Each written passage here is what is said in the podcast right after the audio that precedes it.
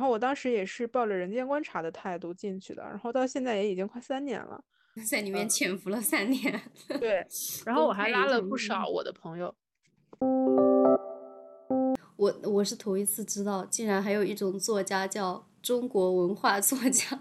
然后他第二张照片就是一本一本书的封面，上面写着“国学文萃”。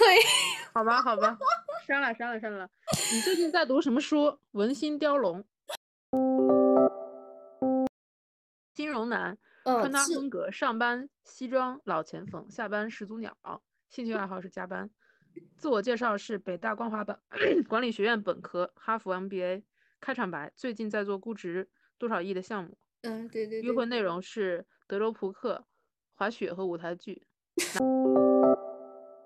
对对对，先贬低一下这个呃那种国际知名大导演。对，你说库斯和阿米查邦这种人亵渎的，就等于挺就是退步。那你干脆搞戏剧好了。拍的跟贾曼一样，对吧？然后后面一句就是你家有套吗？你家有套吗？然后你觉得在这种社交软件上有严肃关系吗？那看嗯看你的运气啊，就是也有人是真的找严肃关系的，只是这种人肯定是非常非常的少。聊了好久好久，因为我想慢下来，slow down。然后我慢下来，然后在那个上面认识了一个男的，聊了很久。最后一加微信，我看到他的照片以后，我一句话都不想跟他说。是，其实我觉得大家都注重外貌，但是有一个疑疑惑，就是你注重外貌，但是却只注重别人的外貌，从来不注重自己的外貌。对我还记得当时我男朋友问我，你为什么会确定跟我在一起？我就说我是从未来回来的，我可以看到我们在多少年后依然是在一起的，所以我现在要来告诉你。啊，受不了了，真的被你们这些被你们这些那个情侣给暴击。Hello，大家好，欢迎收听正常人，我是主播一月，我是主播妈喵。嗯，今天我们想来聊聊交友的话题，就是。嗯，主要是通过约会软件和相亲这两种方式找对象的一些事儿吧。我是山东人嘛，就是山东人其实对于找对象，他是非常有这种体制内外会有一些非常大的不一样的。他们有一个叫体制内联姻的感觉。哦，然后我，对，然后我是。在大概三年之前吧，就是有在朋友就把我拉到了一个济南的相亲群，然后 那个群里面也基本上都是以体制内为主的一些人群的介绍吧，嗯，然后我当时也是抱着人间观察的态度进去的，然后到现在也已经快三年了，在里面潜伏了三年，对，然后我还拉了不少我的朋友，就是日常生活中的，然后还有网上的朋友在里面也会在里面观察。然后我就发现，呃，这个群里面它是不收费的，然后就有几个那种大妈大姐专门主持这些相亲的，呃，就是一些各种各样的信息，对，然后他们也会定点的会发布一些线下活动，它可能是跟一些社区或者是街道有一点公益性的这种联系吧，嗯嗯，然后这三年下来，其实我也发现一个非常大的，嗯，我的疑惑吧，就是。他们相亲信息信息里面就会说一条，说是寻找一个将在一年或半年内结婚的人，或者是意向在半年内结婚。然后我就觉得，这个时间点难道不是说你先确认了对象是谁，你才决定的吗？而不是说凭空给自己了一个 deadline，先先立下一个目标。对，我的目标好像很靠谱，是半年内或者一年内结婚。然后通过这个目标呢，然后我再去干嘛干嘛的。有成的吗？有成功的吗？成功的有成功的呀，肯定有呀，不是很多。我觉得这三年里面可能有不超过五对吧。群里面有多少个人来着？几百个。里面有我看看，四百八十三个人。嗯，那成功率其实还是蛮低的。嗯，跟约会软件可能差不多。它其实是这样的，它并不是说这个局里面自行解决，它肯定是。呃，有这个就是群里信息，你只是发出去，那他们可能也会给你转发到其他的群。嗯嗯嗯，对，就网上就是他们会很多都是家长在群里面，就是由家长去给那个小孩做打算，然后家长先沟通。我觉得这个就让人觉得一上来就是很被动吧。嗯，比较正常。就我我会发现，就以前我们家也有亲戚，包括我妈也给我介绍过一些对对象嘛，有点类似于这种相相亲，虽然不像相亲群，但是他们给我介绍的对象，每次都在第一步就已经被我拒绝了。我不是说，我不是说我非要拒绝人家，而是他们一给我发完照片，我看了以后就觉得，你就是这个家长，他们似乎只会看重这种。经济条件都会每次介绍就说，哎，这个人什么有房有车或者怎么样的，但是就是那个照片发出来以后，你一看就，对，咋形容的，就是跟而且不太可能，而且就是相亲群里面好像一般来说没太有人会发自己照片的，因为他们怕这照片会会传来传去，但是也有人会发，我发现发照片的人其实也有些长得不太好，但是。如果他自己的介绍里面写的是，呃，长相还不错，但是如果不发照片，他其实就不怎么样。哦，就夸大其词是吧？对，就是他会说自己阳光帅气，然后什么，呃，有房有车，没有贷款，就是把一些条件都给你摆下来，结果你一看照片，你觉得直接不行。嗯，对对对，也也有这种，就一般他们自我评价可能都会稍微高一点吧。嗯，尤其是。咋说呢？现在审美也也很有差异，也很有差异性。我记得看过一个知乎的那个帖子，就是啊，我我知道，就是在说那个六到七分的女生的时候，其实都已经是很美女了。像周冬雨好像才七分，然后再去对比说周冬雨只有六分。对，然后再看那些呃六到七分的男的，就会觉得哇，那个男的就是很丑的人。对，我会发现男的和女的的那个嗯打分机制是确实不太一样吧，嗯，会宽容很多，但也也也有也有一种就是怎么说呢，就是女生可能天生会比较爱更爱打扮一点，然后呢加上这种什么医美啊各种嗯，当然男的也会去做，但是做的相对来说会稍微少一点嘛，可能我会觉得美女会比帅哥要多很多，嗯，对吧？嗯，社交软件和这种相亲虽然有一点差别吧，但是也不是特别大。殊途同归。嗯，殊途同归吧。然后。软件就是它是用照片的。嗯，社交软件是比较短平快吧。然后短短平快，然后可能年轻的人更多一点嘛，稍微年轻一点的人可能更多。而且之前那些社交软件，呃，我用过。基本上市面上大家知道的，我应该都用过。而且最奇葩的是什么？是这些软件基本都是你给我介绍的，但是最后用的、最后用上来的都是我，你都没有怎么用。我都没有用，我基本你都没有用。但是我的我的第一个使用的社交软件就是你给我介绍的，后面的其他的也全都是你给我介绍的，都是你推荐给我的。真的吗？真的，真的，真的，真的，我确定，完全。啊，你现在用的那个 B 开头的那个，那个我没。那个 Bumble 是另外一个朋友 推荐，那个 Bumble 你猜是谁推荐的？是我在 Tinder 上面认识的一个妹子推荐给我的。她在那个上面找到了一个男朋友，有一次我们一起吃饭的时候。这个 Bumble 的特点是什么？我跟因为我跟我因为我在社交软件上从来都是男女都滑的，所以我在社交软件上也认识过一些呃女性朋友。这个 Bumble 这个 Bumble 的特点就是，嗯，它蛮好的一个机制，就是女生先打招呼。就是两个人 match 了以后，因为有一些社交软件就是 match 了以后就是不会说话，互相很难达成一个交流或者是呃进一步的交流。但是这个 Bumble 它必须要女生先说话，比如说我们两个 match，你是个男的，如果我不跟我不主动先跟你说话的话，那么你就没法跟我进行对话。哦，这样。它是它有一个时间限制，好像是四十八小时内吧。如果对方如果我跟他说话了，但是他没有回应我，那么我们也会呃解除匹配。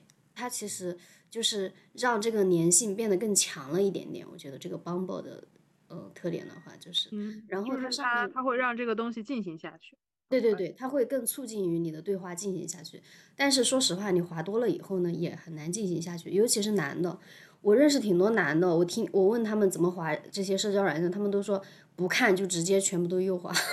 啊，是的，是的，就。怎么会有这种人？就是因为他要是再选的话，就更没人理他们了。可能可能吧，就我是那种一定会选的，对啊我是，会选的。呃，我是那种一定会选的，至少我会选他，至少我会看长相。我应该一般不太会有滑的，就是基本上不会。我滑的很少，我滑的很少，尤其是使用那种什么探探的时候，那真的滑的滑的概率只有百分之零点几几。之前探探给我总结过，我上我觉得上面的人都像家人一样，就是没有几个能看得顺眼的。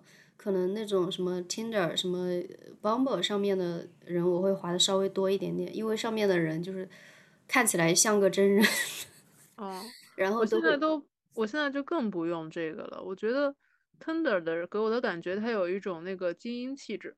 挺多乱七八糟的人吧。我它上面真的有很多人类观察的很多范本。我之前截图了一个相册集，全都是那个 Tinder 上面非常搞对，笑。我也有，但是我那个好像找不着了。我随便念几个很搞笑的，那种约的那种约的，然后他写了一个介绍，他很搞笑，他有两个账号，不知道是两两个账号还是嗯我在不同时期刷到他，他改了。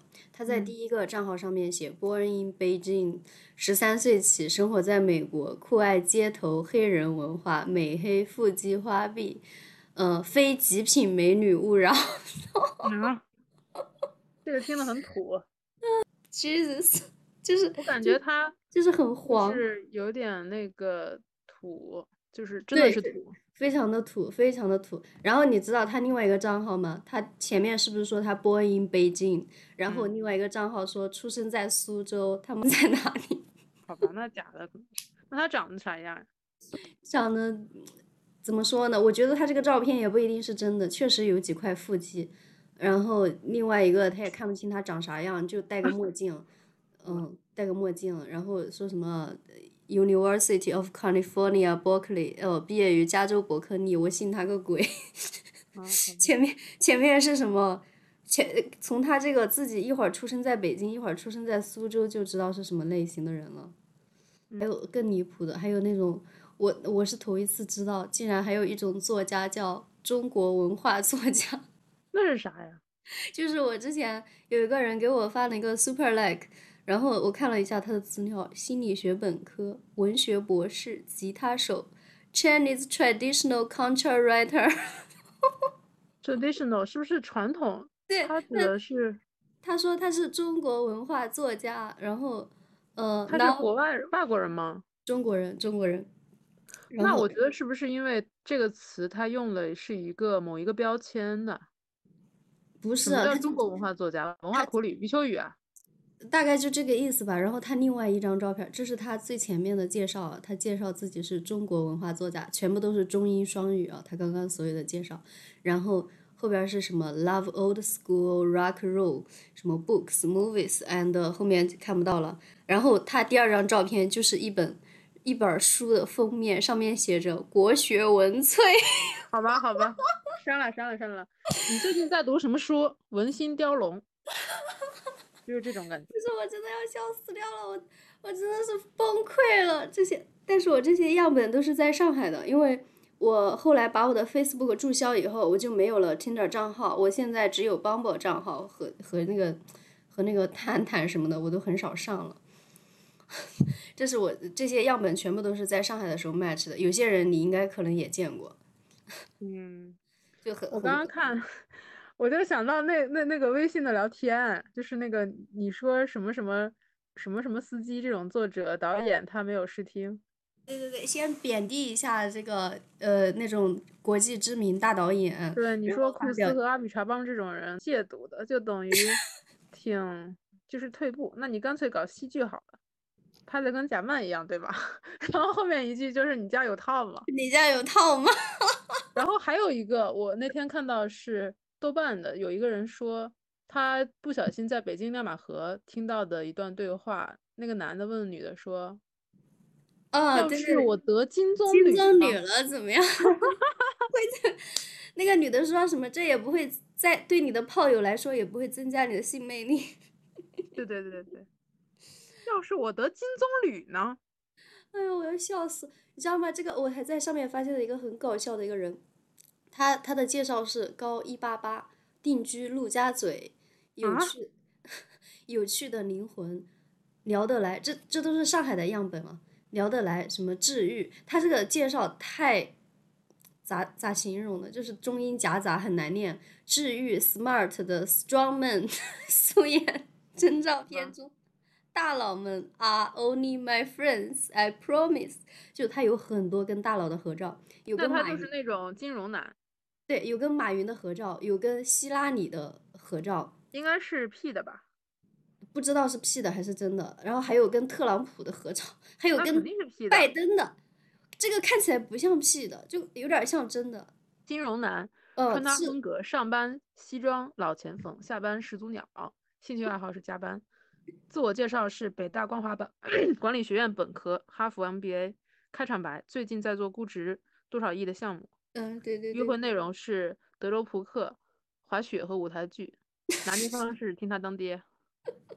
是挺搞笑的，觉得好点啊，太点了，就是这种这种点中点的介绍真的很搞笑。我每次看到这些人，我都要笑死了。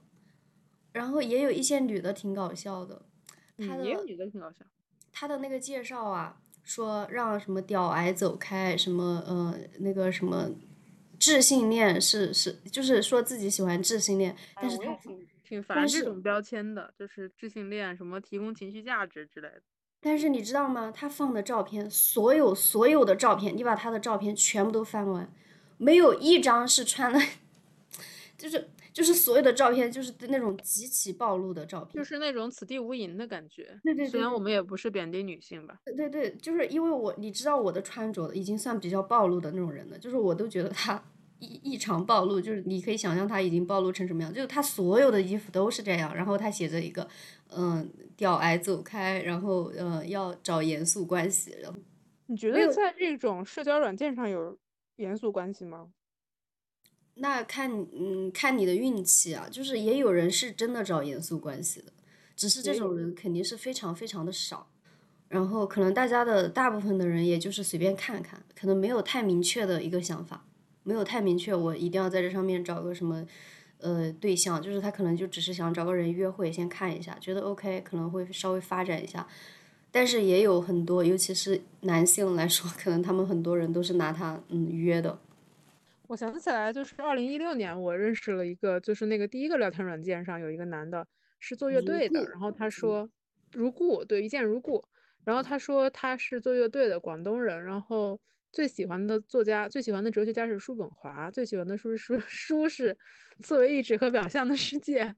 然后直到我，就是我刚刚在咱们聊话题之前，我就去抖音搜了一下，有一个女博主，她就是会会去写这种。类型人，然后会念，然后里面就是说喜欢尼采、叔本华，我觉得很搞笑。呃，我看过叔本华的我看过那个，我看我看过那个视频，挺搞笑的，挺点的。还有那个在什么在分享会上提问的。哦，那个对豆瓣的那个博主说的。然后他说他什么后现代的灵光，本雅明的一些呃 arrow，然后这个反正就是说了一些那个，其实他那个分享会是一个。关于乌龟繁殖的，对对对，那个我真的要笑死。草龟的草龟，草龟繁殖，草龟繁殖，就强烈建议大家去看一下那个那个博那个博主叫什么名字啊？的名字叫苦影。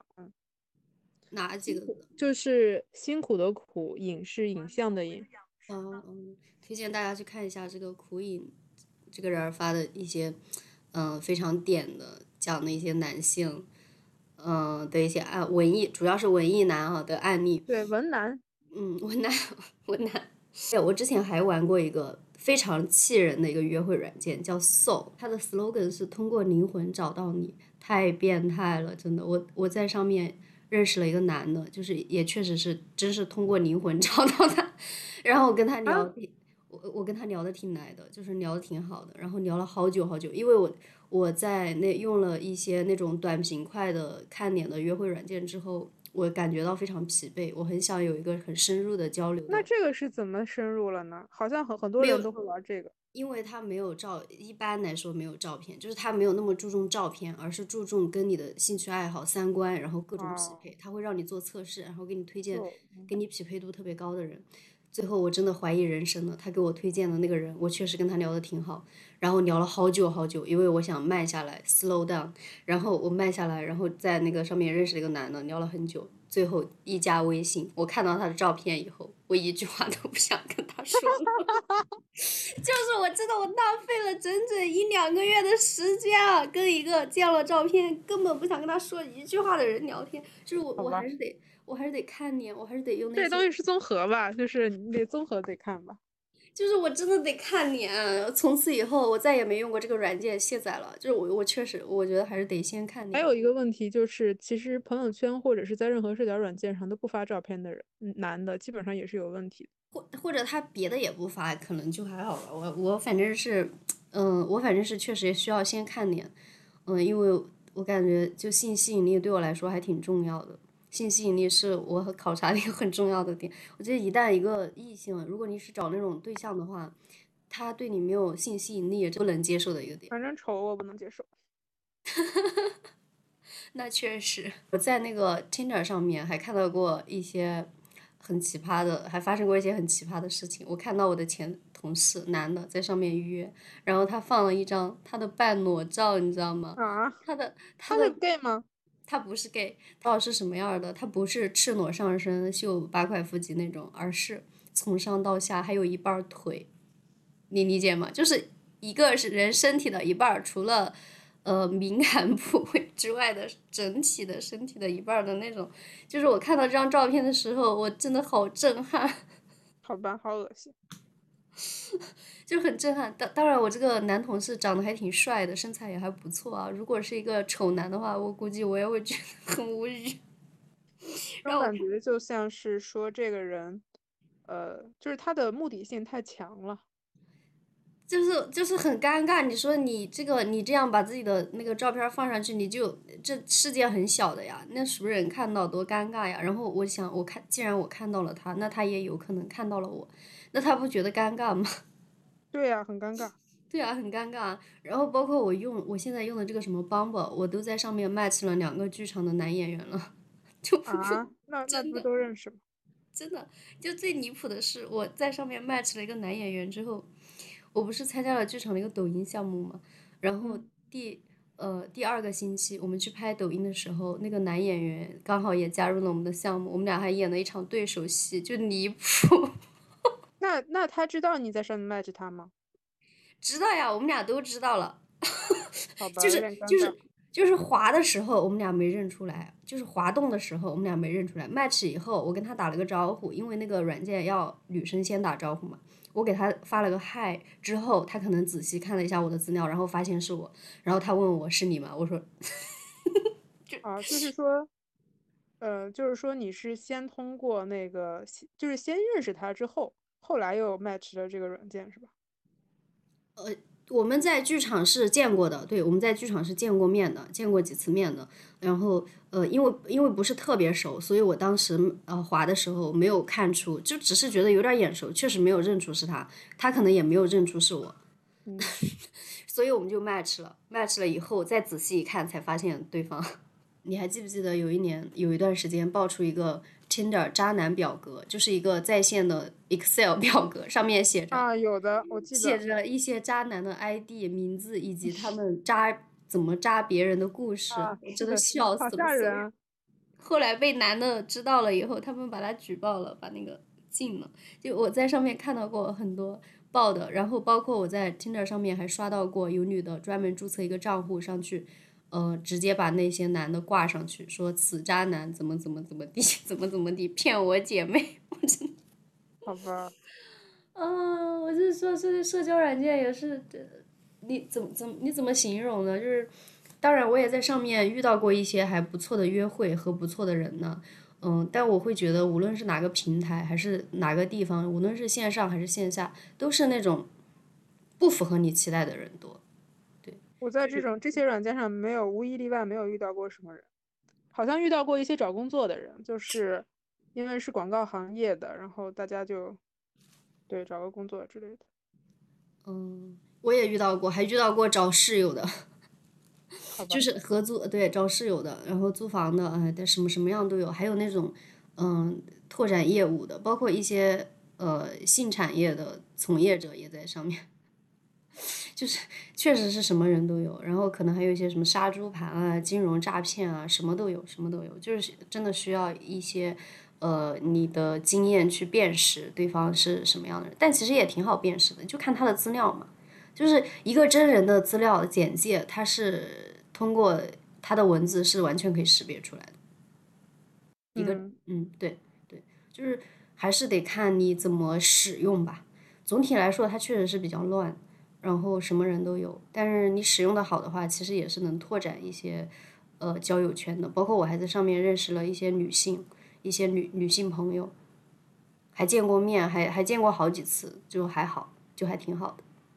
嗯，所以我我其实对于约会软件的态度，呃，就觉得谨慎使用吧。有没有觉得，就是大家为什么这些社交软件太多了，很多很多社交软件其实都有挺多用户的。你会发现在上面有什么同事、熟人、朋友，呃，什么目的的都有。就是就是因为其实大家还是嗯挺孤独的，然后是想无论嘴上怎么说或者怎么表现，其实都还是想要找一个对象的。但是因为是。但是因为自己的交友圈啊，或者是工作啊、性质啊各方面的原因，还是嗯没有那么容易就找到一个适合自己的人，所以就会去社交网站上面或者相亲群啊各种这种渠道去找对象。找对象的难点究竟是什么呢？你觉得？对于你来说，嗯，你现在已经找到了对象，你没找到对象之前，你觉得对于你来说找对象最大的难点是什么？就是双向奔赴吧。哦哦，我也觉得，我也觉得，吧？就是你。你 match 的那个人，他不一定就是最 match 你啊。是，这也是我经常会遇到的问题。然后一旦有任何的一点不合适，其实你这段关系就很难走下去。嗯，是，你是说就是你对于呃呃很多标准或者是一些期待，你不会有任何的妥协吗？还是什么意思？嗯，就是假假设说这个人你很喜欢他，但是他没有那么喜欢你的话。你可以去通过为了一些就是达成你们俩在一起去完成一些妥协，但是，一旦这个妥协是太多了的话，你已经习惯了这种付出，然后对方也习惯了接受，那这个天平是完全不等的。当然，就是在所有的关系里面，大家都会为了维护关系去做一些事情，但是这个就是如果这个失衡太严重的话，那这个关系就很难走下去。嗯，我觉得它的原因可能就是在一开始的时候，大家就没有去认清这个。嗯，对。然后最近我还听说了这样的一个说法，就是关于，嗯，就是其实很多亲密关系的恋人是在如果他们没有这一层亲密关系的关系的话，他们在日常中是非常不了解对方的。也就是说，你其实只是为了一种执念，或者是某一种。关系，或者是生理关系，或者是你一句口头承诺，然后去跟这个人在维系这段关系，后面你会发现这段关系非常可笑，因为你根本就不了解这个人，在很多方面都没有没有过任何的沟通，价值观呀或者什么。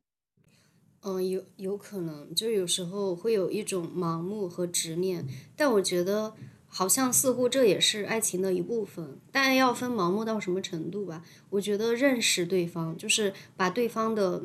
嗯，最基础的东西搞清楚，产生爱的基础。因为我会发现，确实有一些人，他们对待爱的态度有一点点太随便和盲目了吧，都不能算是认识对方，他就觉得，嗯，爱上了对方，或者说他就期待对方来爱自己，这是挺难的。我觉得两个相爱的人，可能需要蛮深的彼此了解的。觉得看到就是一些女生吧，女生可能会更容易，因为跟某一个人发生了关系。然后她是不是身体内会发生一种激素？我也不知道这个是不是有生理依据。然后就会跟这个发生过关系的人会有一种强烈的关系啊，对依恋，对，然后就就可能他对这个人也不了解，但是就有一种很奇怪的依恋，然后让他就是就是会会执着于某一段关系。但是男性就不太会这样，好像是这样。好的问题是，就是我我感觉很多时候。就像那个，你听过杨笠讲的那个段子没有？他说，嗯，生的原因就是他发现他身边很多比他优秀、比他漂亮的女性朋友的男朋友，他都看不上。呃，一线大牌都在打折促销，但他这个三线小品牌却在逆势涨价，就是，就是说他对男人的期待和要求可能有一点点高了。嗯，其实说到这个，你有没有发现，也有一些比较优秀或者是外观还比较好的男性，但是他们的女朋友比较平淡无奇。啊，好像也有这种，也就是我在想，会不会一种情况是，比较外观比较好的男性，他对于外观这一点，对于自己也已经非常习惯了，就他不需要再去找一个外观特别出众的人，以去显弥补自己的一种东西，所以他其实找一个。嗯，相相处起来比较舒服，两个人都对很好的这种关系就可以了，也不一定非得找一个美女。但是其实那些对我我我也觉得特别矮、特别有钱，但是从小就是那种经历特别曲折、比较自卑的男性，他们就会去找一个。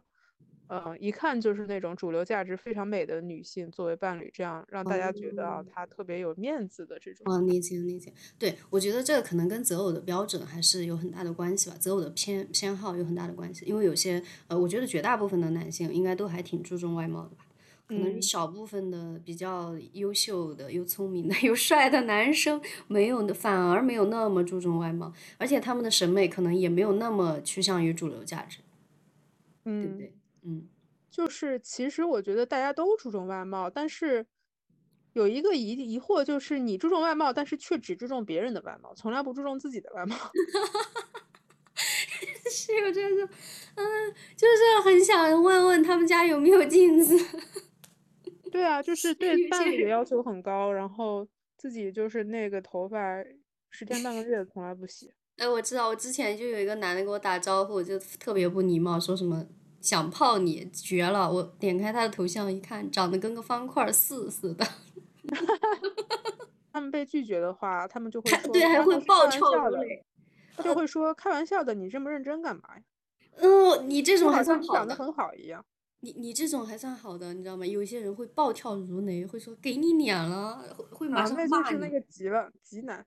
急男，急男是什么男？就是急了，急了嘛，就是男宝急了的那个。我还有一个，我觉得我找对象怎么都是难点的，但是我觉得我对男的要求并没有太多非常硬性的硬指标的要求，就是不是很在乎什么长相、身高，但是太丑就也也不行。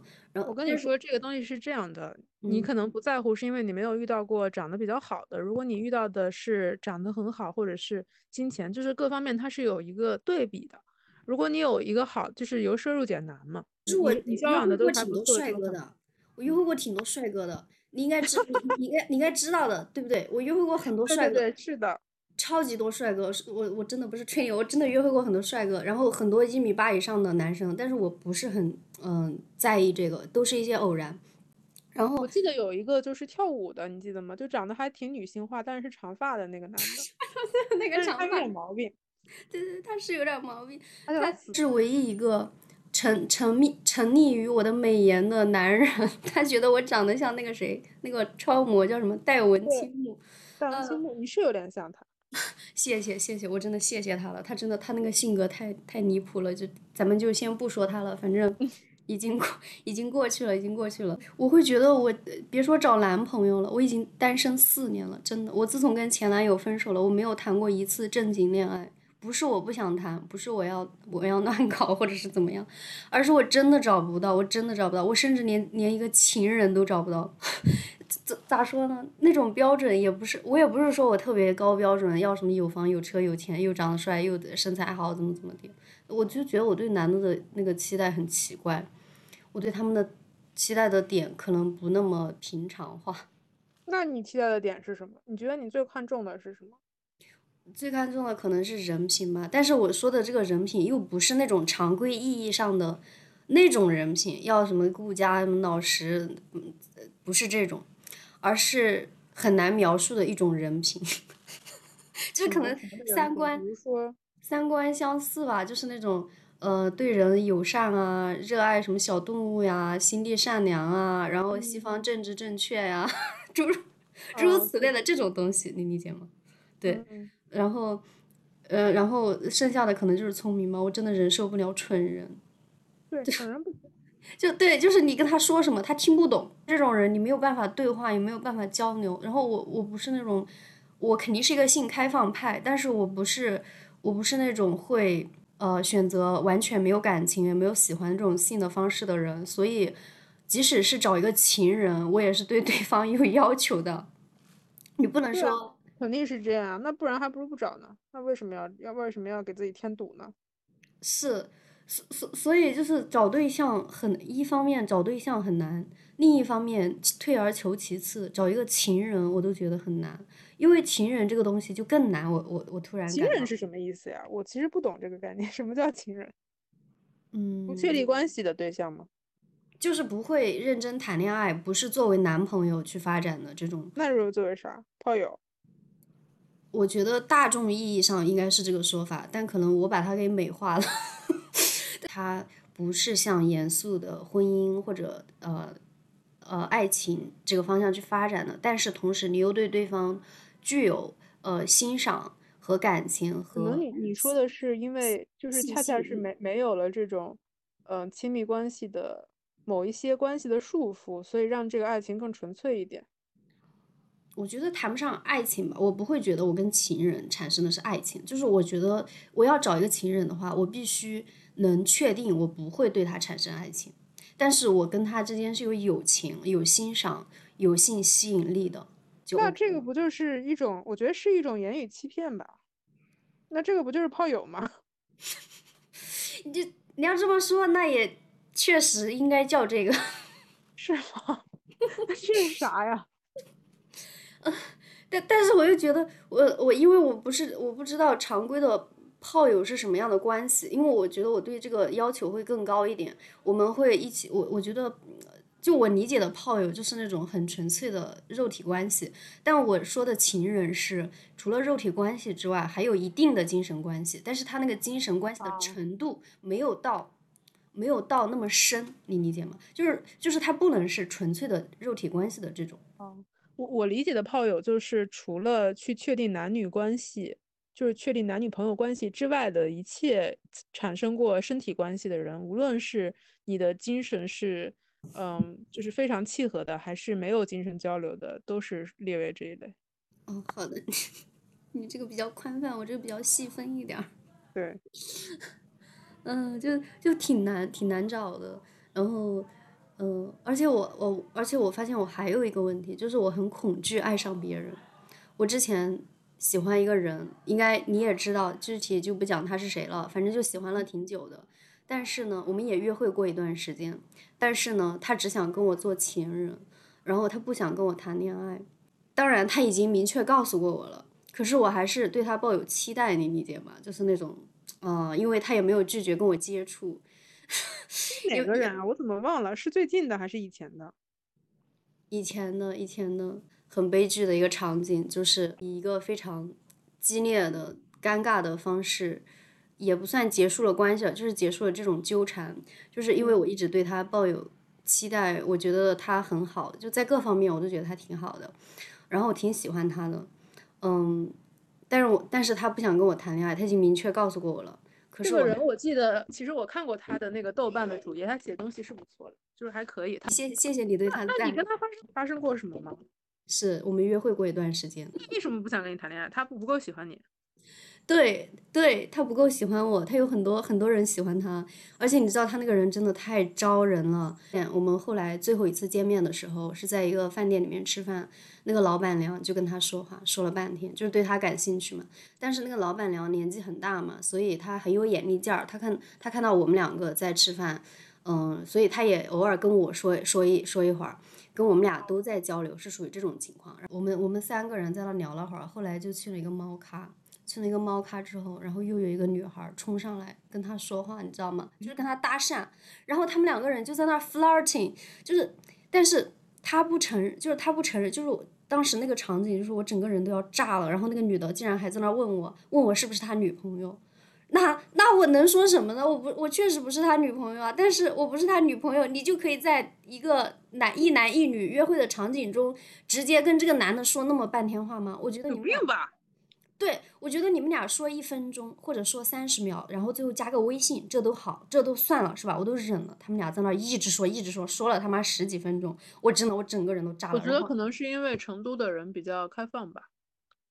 这不是开不开放的问题，而是，而是可能他太招人了。然后那个女孩可能就很喜欢他，然后就想跟他搭讪，然后一聊就聊忘了两个人，然后聊了，而且他们聊的那些话，那你就先跟我说他是他你你是怎么跟他分道扬镳的？就是那天啊，然后因为他们聊的话题，而且那个女孩很年轻嘛，就是属于那种大学应该还没毕业吧，她也没有什么眼力劲儿，也没有什么人情世故的这种概念。所以他他们俩一聊就聊忘了，而且他们俩聊的话题，即使是我想插入，我也很难插入。聊什么在西班牙留学，在什么呃在澳大利亚干嘛干嘛的，我很难插，我很难插入他们的话题。然后我我当时很我一本来我就很生气，然后我又很难插入他们的话题，我也不能加入他们的聊天，所以我我更生气了。但是我又在在那么多人的情况下，那个猫咖全是人，我又没法发火。然后最后我就很尴尬，然后我就跟他说：“我说那你们俩先聊吧，我先走了。”就在这个时候，就是我真的觉得这个男的他也是完全没有把我放在眼里。然后我说我先走了，这时候他不应该赶紧结束聊天，然后跟我一起走或者怎么？然后他还在那聊，他说好的，他们俩就在那继续聊，然后我就直接走了。走了以后，我就在微信上给他发了一个，我说我们以后别再见了，绝交吧。然后后来就，然后后来我们又聊了一。呃，聊了好大几段对话，但是就把这个事儿给说清楚了吧，就也没绝交，但是决定不再见面了。然后你之前没有跟我说过你喜欢这个男的，你只是跟我说你认识这个人，然后印象还挺好的。我觉得你可能有意的就是隐瞒了这一点吧，或者你你可能不想说，因为因为你记得就当时在说咱跟你说过这个，然后你有一次就是有点生气，你跟我说你以后别再跟我说这个这个这两个人了，我不想关心。就是当时，其实我感觉到了你好像有一点不对劲，但是我没有问下去。嗯，好吧，好吧，呃，就反正就挺。原来是这样。是的，是的，然后，然后就这样就绝交了。就是我发现，我每次好不容易喜欢一个人，就是我在这个这个大浪淘沙里面淘啊淘，淘了好久，终于淘到一个我觉得还不错的人。结果就是有好多人来跟你抢，好多人来跟你争，然后你这个竞争力根本竞争不过别人。嗯，是。呃，然后还有一个很很，我还我从他这个事里面还发现一个让我感到有点恐惧的事，就是我们绝交了以后，当时我们在猫咖，我拍了一些照片，他抱着一只猫的照片，我我我其实一直都还是挺生气的，但是我看到我拍的他这张照片儿，我们一起吃饭的时候以及。呃，他抱着那张猫的照片，然后我就感觉我瞬间就不生气了，我就感觉我我只我的心里面只对他只有祝福，但是我我立刻在我感觉我的心里对他只有祝福以后，我立刻就感到一种恐惧，我就觉得天呐，我对这个人的感情已经有点深了，我就觉得我很害怕爱上一个人，我觉得爱上一个人是一件一定会令人痛苦的事，就是这件事情让我嗯让我感到非常恐惧。尤其是当对方你知道对方不爱你，你知道对方他没有那么喜欢你，如果是那种双向奔赴的，就还挺好的。但是如果你知道对方不喜欢你，其实这样的感情是完全没有办法维系下去的。我觉得我确实是属于一个性开放派，但是我对于那种没有感情的性确实无法进行，所以我其实有很多这种呃替代方案。感觉因为，但是我我可能可以接受那种。混沌的关系，就是你不是特别确定你是不是喜欢他，或者不是特别确定他是不是喜欢你，在一种很模糊的暧昧的这种关系之中，好像是可以接受的。但是如果是你已经确定了你不喜欢他，或者你已经确定了他不喜欢你，那是完全没法进行，对，就完全没有办法发展这样的关系，所以会导致这种混沌的关系只能在刚刚很短的对，在刚刚认识的很短的一个时间内，所以会导致。我其实虽然有很多的约会，但是实际上并没有，并没有什么关系，并没有什么跟跟这些人并没有什么关系，也没有什么进展，会以至于以至于呃到后来我就非常的疲惫，我就再也不想去约会了，就是 undateable，就是约会无能。因为我我经常听到你说 date 这个词，你好像也比较约会，或者是是不是因为外国人他们会有这种，我很少说我约会，我从来不会告诉你说我去约会了。好的，好的，是吧？其实以前我也是，就是我好像是有一点，呃，被这种西式的 dating culture 影响了，就是这种约会文化影响。我以前会觉得这种约会文化，它是一种更理智的、更健康的，呃呃交往的方式。但是我在经历了这些非常消耗人时间和精力的无聊的约会之后，我会觉得它其实也有非常非常多的坏处，因为它会浪费你的精力，会导致你对人失望甚至绝望，它会对人的情绪有极大的消耗。所以我还是觉得，其实我觉得我本质上的呃思维还是相对比较传统的，我还是想要一个非常正常的、严肃的这种恋爱关系的人的这种类型，而不是说我也一样。对我去，我我要去怎么样一下？我要找个男朋友，找个。而且这种漫无目的的约会，或者是无论是灵魂还是身体的关系，它都会给你造成一些消耗、消耗、纷扰，就是它会影响。就本来可能你完全没有这样的关系，还可以一个人做点什么事儿。现有一些可能男性他们会通过什么站、什么 dating app 上面去，呃约。的这种方式解决一些呃生理的、精神的这种需求，但我可能不太会，我会我会直接呃买一些什么 sex toy，然后可能男男生我不知道，可能男生他们会觉得用这个，所以这就是男和女的的不同吧，就是他们的兴奋点不一样，可能男生就是需要通过女性才能成为女才才能成为一个完整的男性，但是女性是通过没有男性才能成为女性的。这这句话好有道理，对我我是感觉，因为我会觉得一个糟糕的、毫无情感体验的性，是不仅是没有爽感的，是没有快感的，而且会令我陷入对自我的怀疑、对自我的责备。对，这这种这种责备可能是。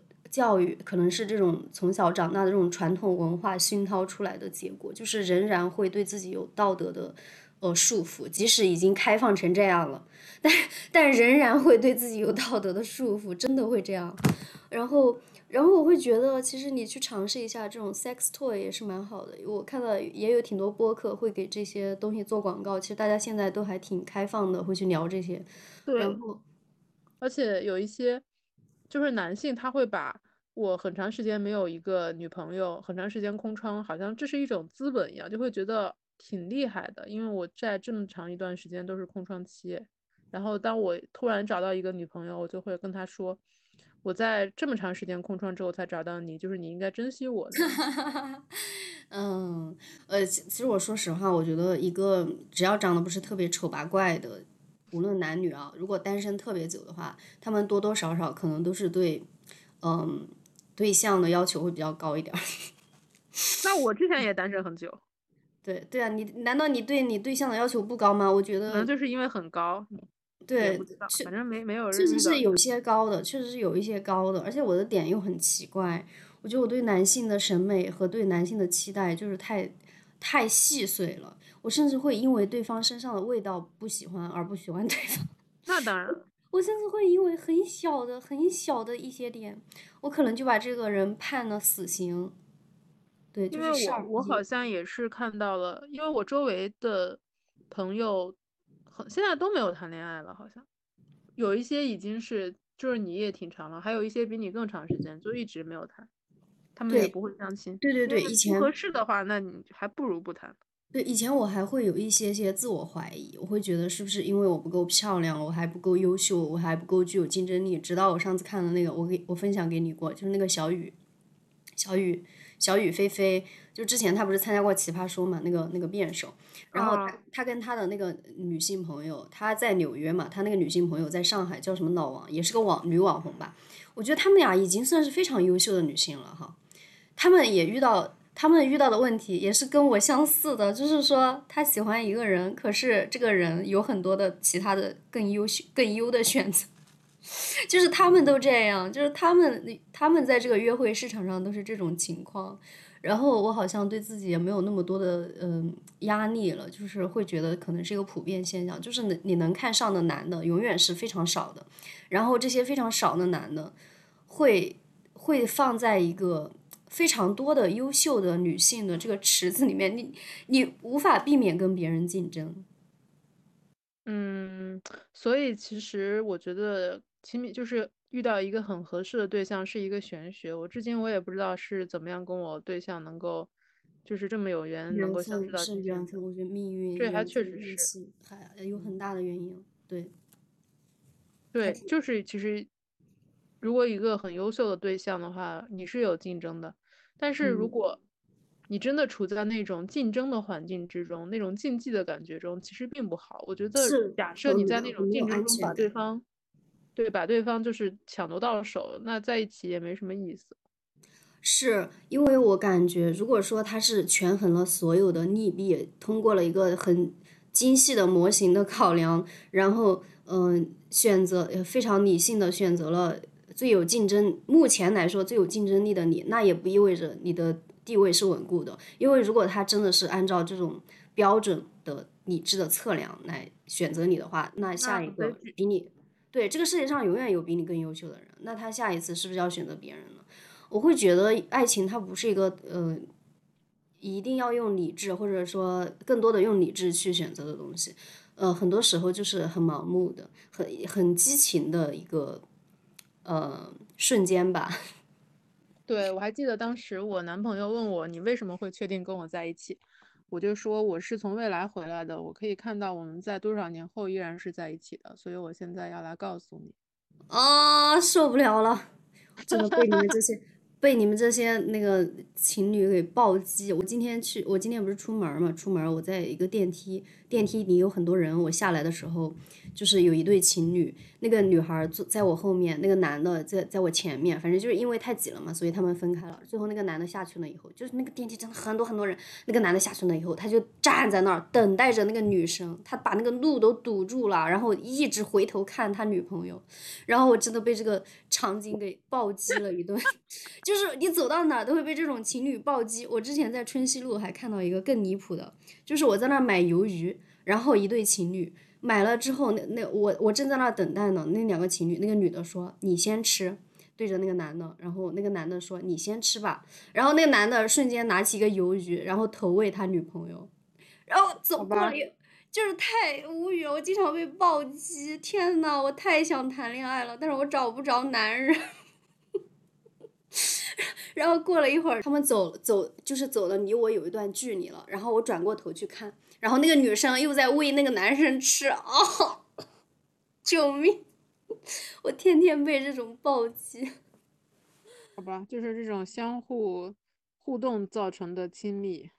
就是确实是很呃，就是如果在一个很好的那个感情的关系里面，确实是能够从 N 多个场景、N 多个细节里面去观察到和感受到的，就是很美好的恋爱，真的很好。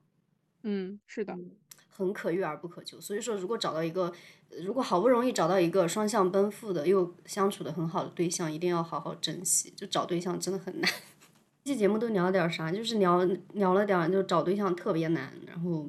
大家好好珍惜，找到找到了对象的好好珍惜，找不着的就不用着急。你看，我们都一样，都找不着。我觉得我们每次这种故作的一个结尾都特别讽刺。是的，是的，好烦。就老是两面话都说的像胡锡进一样，像胡锡进一样，受不了了，是啥呀？真的是。好的，好的，今天就就这样了，就拜拜了哈。大家祝大家都找到对象哈，找不到的就随便你。再见，我是主播一月，我是主播妈喵。好的，拜拜，我们下期再见哦。拜拜。人的野心越来越大，所以世界变得越来越小。不是因为飞机越来越多，而是那小的可爱的东西越来越少。你知道吗？你知道吗？这只是我今天发现的一个问题。你知道吗？你知道吗？这只是我今天想通的一个道理。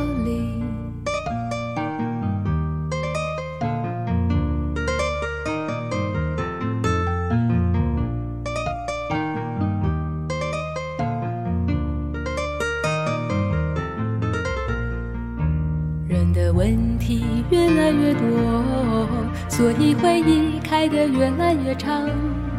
不是因为香烟越抽越多，而是那解决问题的人们越来越少。你知道吗？你知道吗？这只是我今天发现的一个问题。你知道吗？你知道吗？这只是我今天想通的一个道理。我们坐在一起，努力向现实淑女，不过是一场野人回忆。事事合乎逻辑，吹着水瓶拼命分析，其实是一场野人的回忆。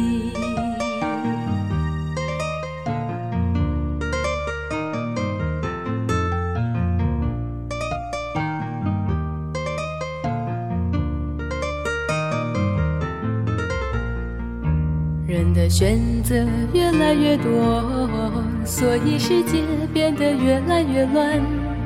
不是因为电视越做越大，而是那单纯可爱的东西越来越少。你知道吗？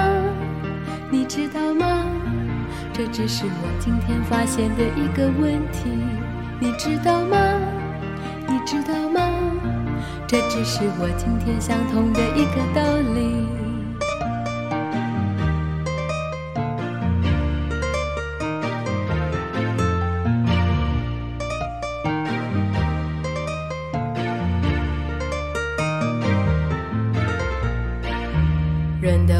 想越来越多，所以我们变得越来越忙。不是因为可怜的人是否越来越多，而是那装成可怜的人越来越红。你知道吗？你知道吗？这只是我今天发现的一个问题。你知道吗？你知道吗？这只是我今天想通的一个道理。我们坐在一起，努力像绅士淑女，不过是一场野人回忆。事事合乎逻辑，吹着水平拼命分析，其实是一场野人的回忆。我们坐在一起，努力像绅士淑女，不过是一场野人回忆。事事合乎逻辑，吹着水平拼命分析，其实是一场野人的回忆。